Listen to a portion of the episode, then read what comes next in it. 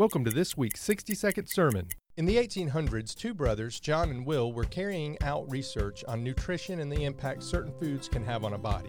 While making dough, one of the brothers forgot about his batch when leaving it out to dry. Much later, when the brothers tried to roll out the forgotten dough, it splintered into dozens of individual pieces. Not ones to let anything go to waste, the brothers decided to go ahead and bake the pieces, and they accidentally discovered a new food called granose, which the brothers, whose last name happened to be Kellogg, went on to mass produce as cornflakes. In 2 Corinthians, we are reminded that God has shone in our hearts to give the light of the knowledge of the glory of God in the face of Jesus Christ.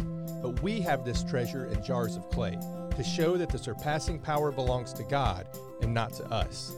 Like cornflakes that are nothing more than broken pieces of dough, we come to God as damaged, scarred, imperfect creations, and His Spirit works through us, not so that we can be praised, but so that God can be praised. We hope you've enjoyed this week's 60 second sermon